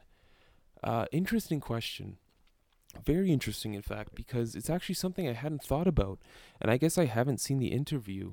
Uh, my first problem with it is the Agents of S.H.I.E.L.D. show has been setting up the Inhumans for a while now, and all I can think is why would they not lead there? Now, another, I guess, piece of that puzzle is the origin of Scarlet Witch. Now, it wasn't made absolutely clear how it she came about her powers in the Marvel Cinematic Universe anyway, and for, to my knowledge, from what I remember from watching Avengers: Age of Ultron, was that it was an experiment uh, on humans being led by Baron von Strucker. So I can't help but think that the experiment, again, leading into Agents of S.H.I.E.L.D., the experiment wasn't some sort of Terrigenesis that Scarlet Witch and her brother underwent to become Quicksilver and Scarlet Witch as we know them. Now, that being said, I can definitely see Marvel going with a Vision and Scarlet Witch, uh, you know, subplot I haven't, of course, I haven't uh, seen Civil War as it's just dropping now uh, this week, but um, I'd love to see it happen, and it would be a really interesting line just because of what we know that follows in the comic books. Now, as to No More Mutants, I don't think it'll happen. The reason for that is the X Men movies actually make cash. We all complain about them. I'm one of the people who complains about them but I have, for some reason, bought the Blu-rays uh, on Boxing Day, no less. But still, I've bought the Blu-rays, and I do enjoy, uh, you know, the recent movies anyway. First Class, um, Days of Future Past. I actually liked it. Uh, I'm not a huge X Men fan, so you know I may have to talk to my boys Rusty Red and possibly Tap about this, but I did enjoy that movie for the most part. Uh, but I will say that I think instead of no more mutants, we may get no more inhumans. And again, Agents of S.H.I.E.L.D. has been really pushing the inhumans. And I mean, in general, I feel like a storyline where they completely remove, or for the most part, remove an entire species of characters in the Marvel Universe, it's gonna be a while, at least until contracts are up but I don't think that'll happen anytime soon. So for now, I'm going to say no, I don't think that's going to happen. Vision and Scarlet Witch may very well happen. They may have kids. I don't know. Uh, it seems like a big step to take in the cinematic universe just because that's sort of. I feel like you'd have to make a Vision and Scarlet Witch movie. But no, I don't think Fox and Marvel are going to coincide anytime soon with the mutants.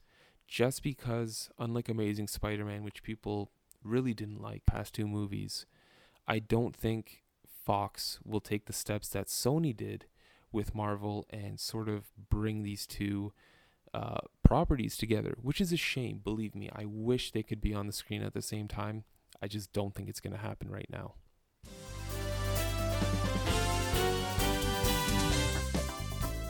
Welcome to Battle of the Geeks, the sparking conglomeration portion of our show where I, Red, challenge our three contestants, who most of the time should but don't always know the answers to all things comic geek related. Let's start Battle of the Geeks, shall we? And welcome our guests, Rusty, Nova, and Tap.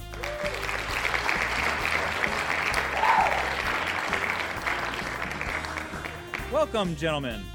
Hey. Thank you. What's going on? Well, what is a contest without a prize worthy to fight for? So, over the course of this year, you three will be given a series of questions, tasks, and challenges for points. Whomever tallies up enough points by December 31st will win the ultimate prize a near mint copy of The Amazing Spider Man number 300 with that famous Todd McFarlane cover on it we all know so well. Yes. Yes. Oh it's goodness. on, gentlemen. It is like so on. The gloves are off. I know, right? Question is, are you three geek enough? Oh, I, I believe so. Well, let's start Battle of the Geeks. So, question one, worth one point. This comic book had the last page with the caption reading, The Legend Begins Anew. The Once legend again, that question is This comic book had the last page with the caption reading, The Legend Begins Anew. Um, Invincible? No. No. Batman. No. Or Captain America? No. The legend begins anew.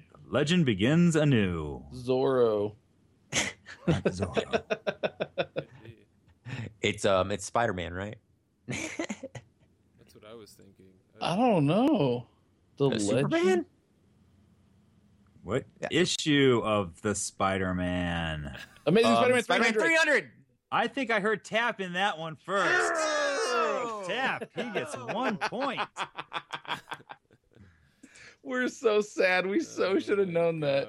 I, mean, I made it pretty obvious. I mean, the prize is Amazing Spider-Man 300. Yeah, that's Yeah. sad. All right. So, in the theme of the Amazing Spider-Man 300, when Peter Parker took off his black Spider-Man suit, what did he do with it? Threw it on the No, like, floor. he kept it in a, no, No. he kept it in a trunk. But I mean, it depends. When did he take it off? What do you mean? Like, At the end of the book, when Peter Parker took off his black Spider-Man suit, what did he do with it in issue 300 of the Amazing Spider-Man? It went to Eddie Brock eventually. it went to Eddie Brock in um, Web of Spider-Man. Well, okay, he lost the suit in Web of Spider-Man One with the bell tower thing. And it Yeah, but he floated said- down. But and he said after he the took noise, it off. He didn't lose it. He said he took Okay, it when he- off. Yes, when Peter Parker took off the black Spider-Man suit, what did he do with it? Put it in his pocket. I don't know. he threw it away. I see. I all three of you need to own a copy of this. Yeah. Yeah, yeah. Feel free.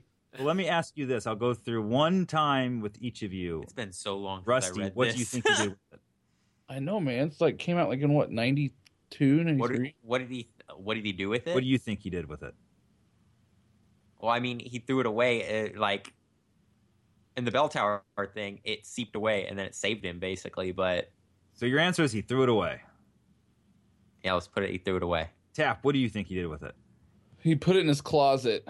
He put it Hung in a in his trunk. closet. And Nova, what do you think he did with it? Um, he put it on one of those uh, clotheslines he has just to dry it out. yeah, like in the Brooklyn lines up in the airstream from apartment to apartment. Actually, gentlemen, you're all wrong. No points will be awarded for this um, question, but the answer is he threw it in the fireplace. Oh. Now, What if his what if his fireplace was in his closet? All right. Well, we will move on to question number three. Again, worth one point. Can you name the four women that our friendly neighborhood Spider-Man has been in love with? Okay, Mary Jane, Gwen Stacy. Um, uh, the, what's the little one in Superior Spider? Does she count? I don't think that was. That Well, was that'd be Doc Ock, Ock. but Yeah. still, it's, it's like Peter. Sticking with the amazing sto- the amazing Spider-Man okay, okay, okay. storyline. So, so Gwen, MJ. Um, it wasn't the midget girl. No.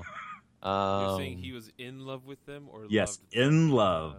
I know one other, but I'm Black not gonna say it yet. Black. Uh, would you say Black Cat? I guess. Black yeah, Cat. Felicia Hardy. That was the Alicia one. Hardy, Gwen Felicia Stacy, Hardy. and Mary Jane Watson. The next person that can guess the last one That's the problem. I don't remember the last You the winner. Who is number four? I knew Aunt the May. three. Yeah, Aunt May. No. He said that- in that's love. why I not laughed. That's love why like I a asked in love or love. He does not want to do his Aunt May. no. Um. Oh, Aunt May's sister. oh Mom, I no. guess. Oh no. Um. I don't know. I'm trying to rack my brain. I know. Uh, they, I. Uh, I can only think of the three. I can't think of a fourth one. Madam Web. um. Gross. That is gross. Uh. oh my God. And to our listeners, like I said before, they don't always know everything geek related. Can't remember the fourth. Yeah. there I is don't- somebody out there jumping up and down on their seat right now. Yeah, they're probably screaming. Black and Cat. throwing Things. MJ. Felicia Hardy. Gwen. J. And- Jameson. Do you guys give up? I have no idea.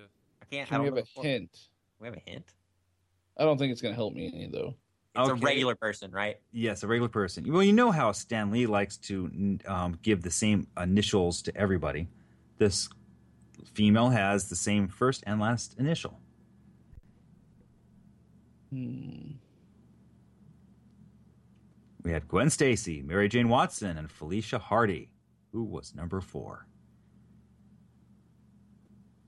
Someone, I don't know. It's got to be like someone at the Daily Bugle. He doesn't really go anywhere. Oh, Betty Brant. Betty Brant tap gets another. Oh, yes. Why does he get all the points? Oh my Because he's the one that wants an amazing Spider-Man 300 for his Uh. collection.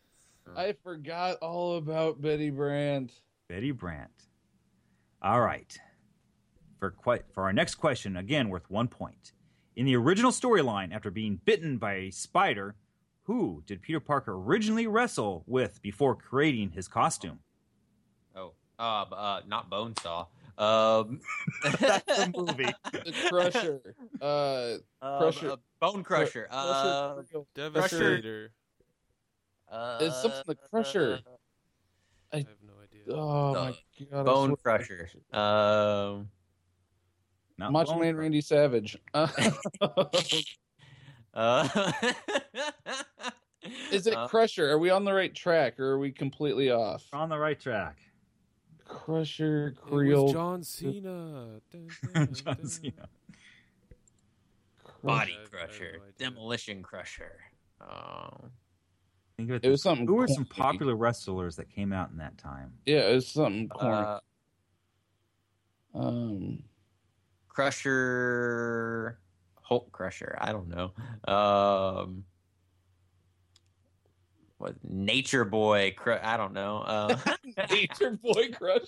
I think you should get the Uh, point just for just for creative. All right. Tap, since you're in the lead, final call. Who? What's the name? Uh, Crusher. Oh, Crusher Creel. Crusher Hogan. Or, Crusher Hogan. Yes, I said yes. Crusher Hogan, didn't I? No, You said Hulk Hulk. You Crusher. said Hulk You said Hulk. Oh, come on. Tap As soon is in the lead. I was thinking oh, I that too. I was sitting there. I was like, I remember it. Crusher Hogan. All right. For our final question tonight, worth one point. Amazing Spider Man annual number five. It is revealed that Peter Parker's parents. Wow, that's a, t- that's a tongue twister. It was revealed that Peter Parker's parents had been spies for S.H.I.E.L.D. Who ordered the hit to kill his parents? Osborn. Red Skull. Red Skull is correct. Skull. Okay. Bum bum bum. I should have remembered that one. Tap, you got four out of five points today. Killed it. I mentioned before that not only will you be given a series of questions, but tasks and challenges as well. Here to introduce your first task is Jake Combs, author of Haunted by Shadows. Jake, welcome. Thank you, Red. As our first challenge in Battle of the Geeks, a sound clip has been placed randomly into one of the 260 plus podcasts by Four Guys in a Comic. Let's listen now, shall we? Everything seems peaceful, but don't let it fool you. This is Stan Lee warning you and Spidey and the mysterious Hiawatha Smith to beware of the dangerous Red Skull. If you hear that sound clip, gentlemen, be the first to notify Red, and you will win an extra five points towards your goal of owning a near mint copy of The Amazing Spider Man 300. Question is, are you geek enough to find it? Jake, that almost seems too easy. It is Red? That's why I've added a, a twist.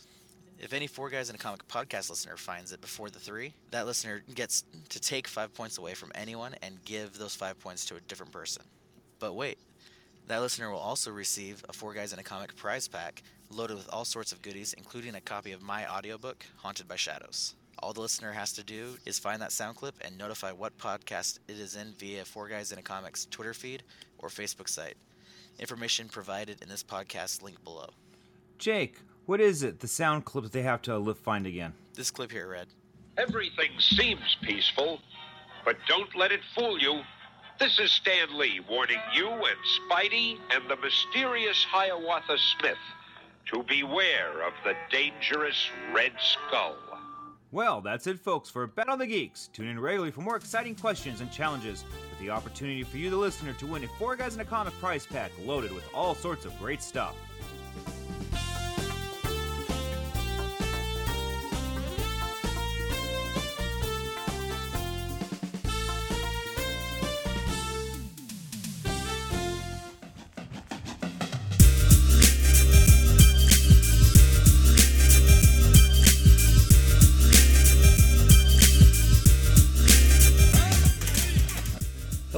Everyone. Welcome back to another episode of Who's Who with Four Guys in a Comic. This is Tap, and today with me I have a very special guest, none other than Mr. Greg Weisman. Most of you guys all know from Gargoyles Young Justice. He is here to tell us a little bit about Goliath today. Greg, thank you. Welcome to the show. Thanks. Glad to be here. Thank you. Uh, so yeah, I mean a little bit of history on Goliath, I guess. What can what can you tell us about the character, his origins, and whatnot?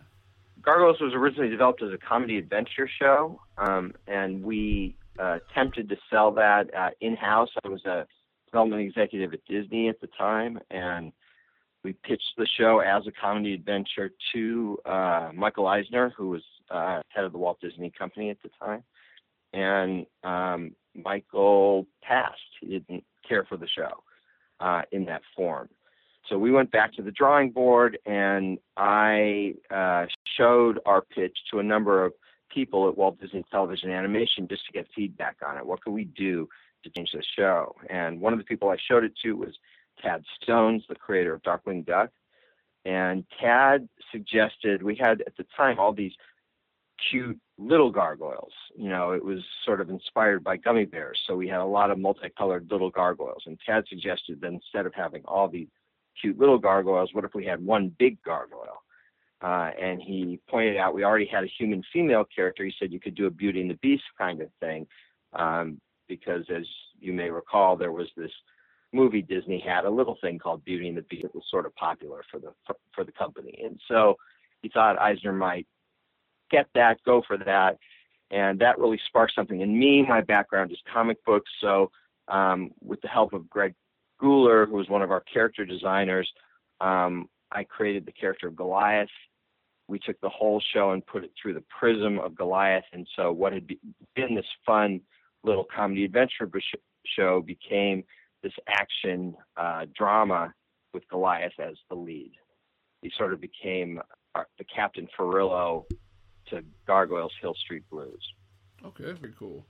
So I guess um, what about a little? So now we know kind of the background of how he came to be. Uh, what I guess about a little bit about the origins of the character within the Gargoyles universe. Sure. So um, Goliath, if you go back far enough, um, certain episodes we've shown, uh, Goliath was a young uh, gargoyle warrior uh, under the mentorship of the gargoyle who became Hudson. At one point, his mate was uh, someone he referred to as his angel of the night, but who most of us know as Demona. And on one uh, mission to catch the Archmage, Hudson was injured, and Hudson stepped down from being a leader of the clan and made Goliath his leader. Um, Goliath at that point wasn't called Goliath. He was named after becoming leader by the humans because gargoyles don't have names, or at least didn't back then. Um, and Goliath uh, became leader of the clan, uh, and he was leader of the clan all the way through the, the Wyvern Massacre uh, in the year 994. At the end of that series of events, Goliath found himself uh, with most of his clan destroyed, um, with the exception of a handful of other gargoyles who had been turned to stone by the Magus. So he asked the princess, Catherine, to take care of the gargoyle eggs that were down in the rookery. And then um, he asked the Magus to cast his spell again so that he would turn to stone with the other gargoyles. And there was no presumption then that they would ever wake up. It was really an act of self destruction at that point to ask the Magus to do that. But a thousand years later, they were awakened, uh, and Goliath becomes the leader of the small clan of Manhattan gargoyles and has a number of adventures. Discovers that Demona is still alive, but that she's gone to the dark side, so to speak. Uh, discovers that he has a surviving uh, daughter, Angela, biological daughter, Angela. Also, all these rookery children, because the eggs were hatched and are living on Avalon. He befriends Elisa Maza, who's a New York City police detective, and ultimately um, the two of them fall in love. Um, and that gives us the beauty and the beast thing I was talking about earlier. And the one thing I should also mention is that Goliath would not be Goliath without the amazing voice work of of mighty Keith David. Um, we must have listened to hundreds and hundreds of actors for Goliath, Um, we didn't really know what we wanted. We just didn't. We just knew we hadn't heard it yet. And then Keith came in and uh, read for the role of Goliath, and suddenly the character came to life for us. And uh, so all credit to to Keith and everyone else who worked on the show to bring Goliath to life. Awesome, awesome. Well, I'm a big fan of the show. I grew up watching it. Um, I'm actually trying to get my seven year old. He's he's starting to get hooked on it now as well. So thank you for creating such a memorable show and a show that lived with me through my childhood and that I'm able to pass on to my children now. Uh, it's absolutely incredible.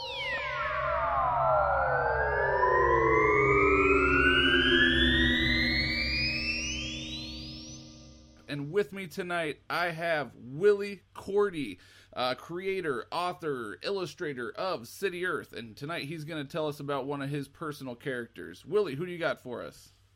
Um, tonight we're going to talk about Soul. Okay. Soul is uh, um, um, a major part of uh, City Earth in the line of the, the, the comic line. Um, in my book, um, in the first few issues, he, he has a, a, loss of memory due to the government erasing his memory because of who he is. Um, in my story, the, the government wants to suppress the knowledge of metahumans, not just the metahumans themselves, but the knowledge of, of them being there being metahumans in my universe. And so his origin goes back to the 1970s, where he was a Marine um, in the Vietnam War, and he got doused by friendly fire with napalm, and it reacted with his metabolism and gave him his superpowers.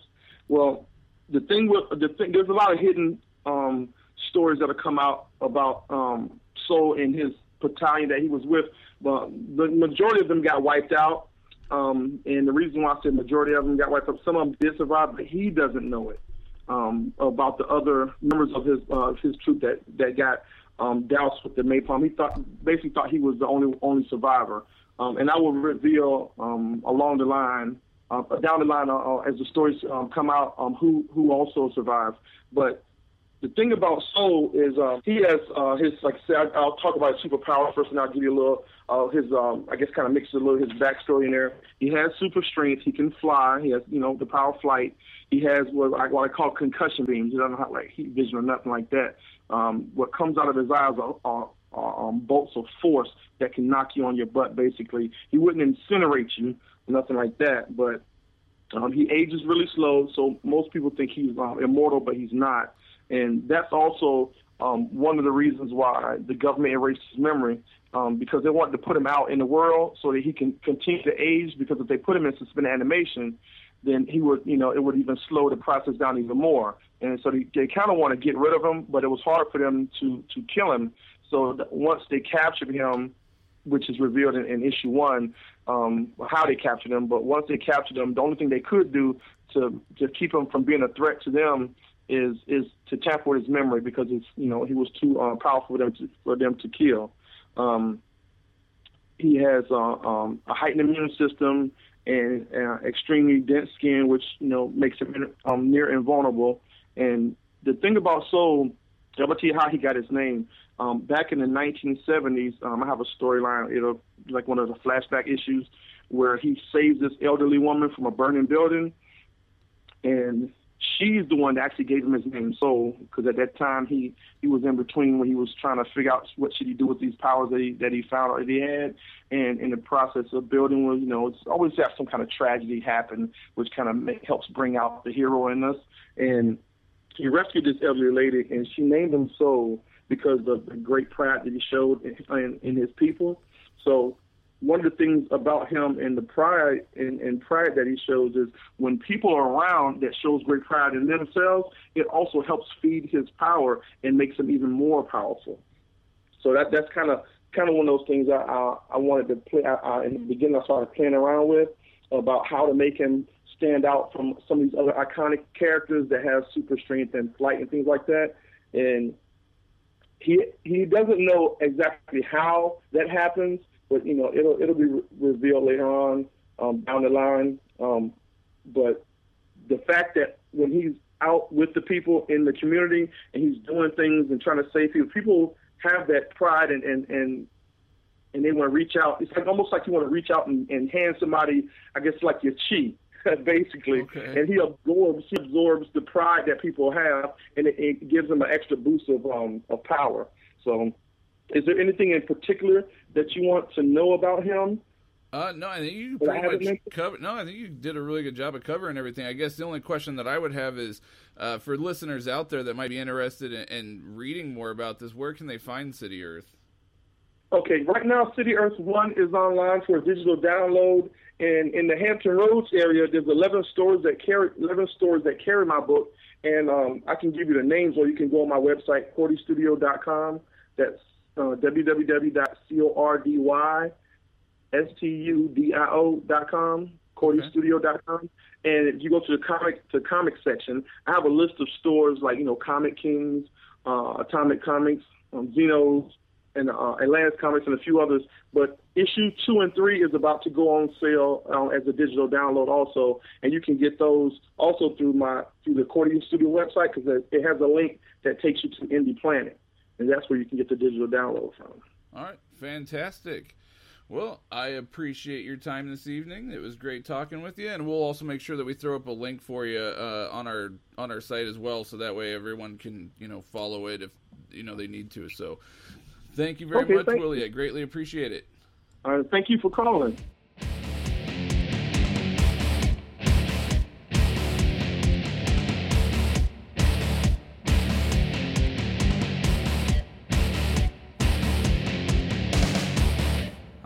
Now it's that time to bring you Red's weekly releases. The weekly releases for Wednesday, May 11th, 2016. But before we get started, I'd like to give a couple shout outs to some comic book stores throughout the country that are supporting Four Guys in a Comic today.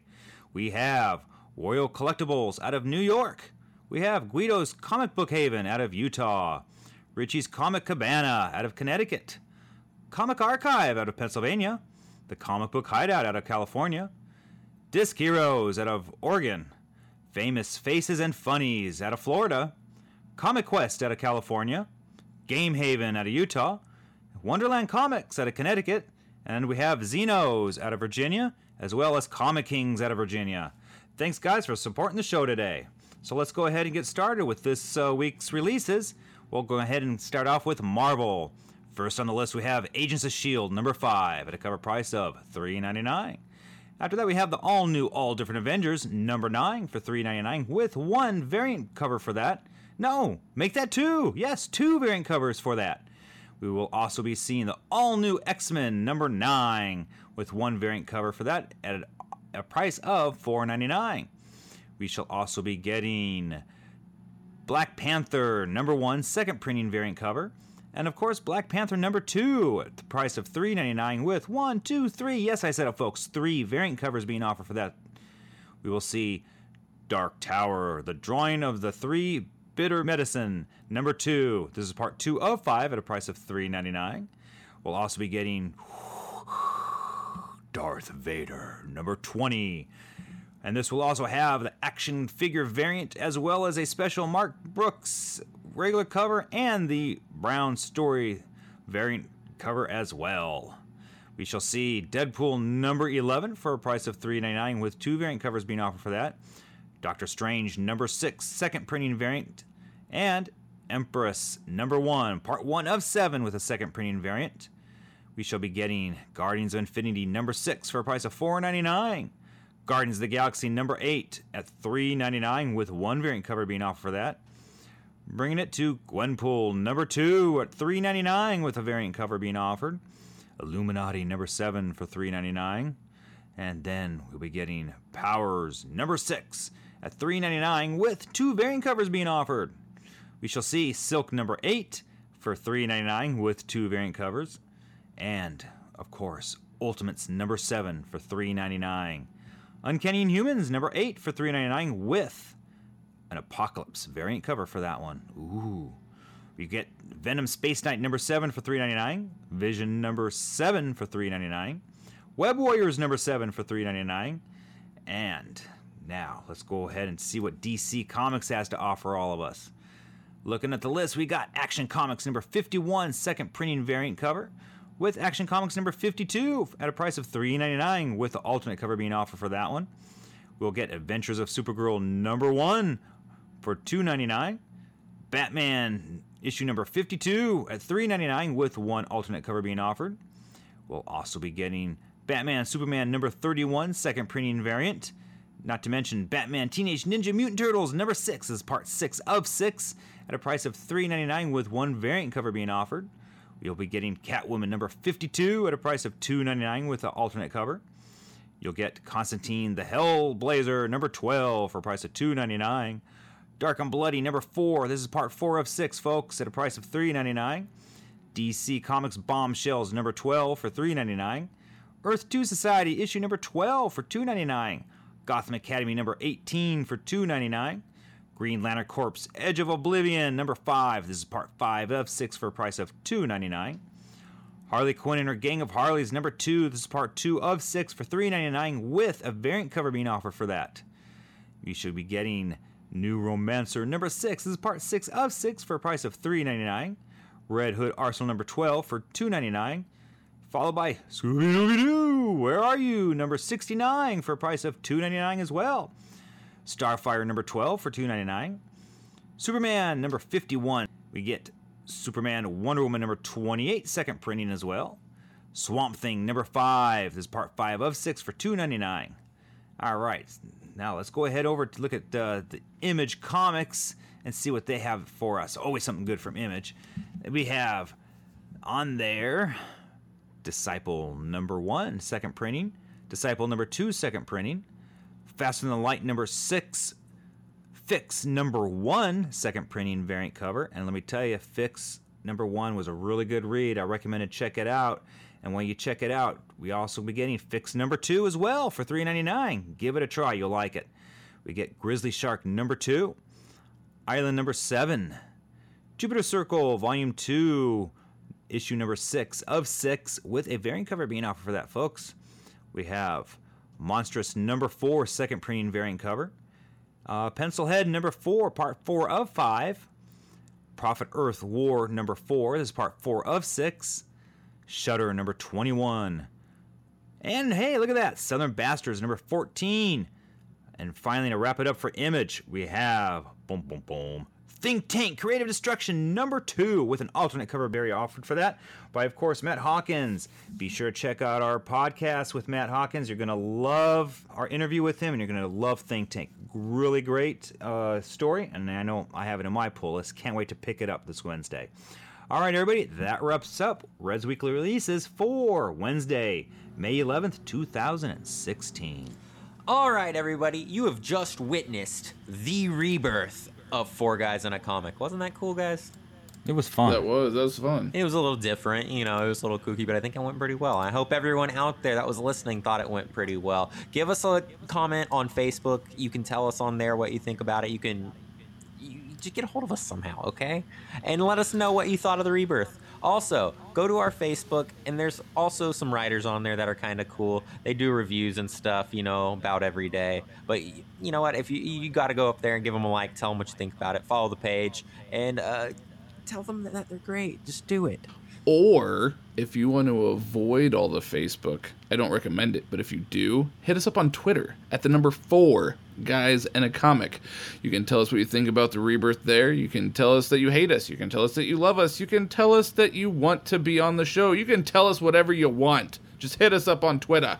And if you haven't already, be sure to go to our website, fourguysindacomic.com. Uh, we've got every single Facebook review archived on there if you prefer uh, browsing that way. And we've also got a bunch of links to our sponsors and some very special websites, such as the uh, Joker one. We've also got a list of the people we've interviewed so far, and we update you weekly on what the podcast for the week is all about. And finally, don't forget to uh, click on the links below down there, and you'll see a link for Pop Nerd TV. Click on it, check it out. You're really going to enjoy it. Also, we have a link there for Con TV. Give it a try. And finally, don't forget, as we mentioned the contest, if you want to win yourself a Four Guys in a Comic prize pack, find that audio clip. Other than that, Hail Hydra.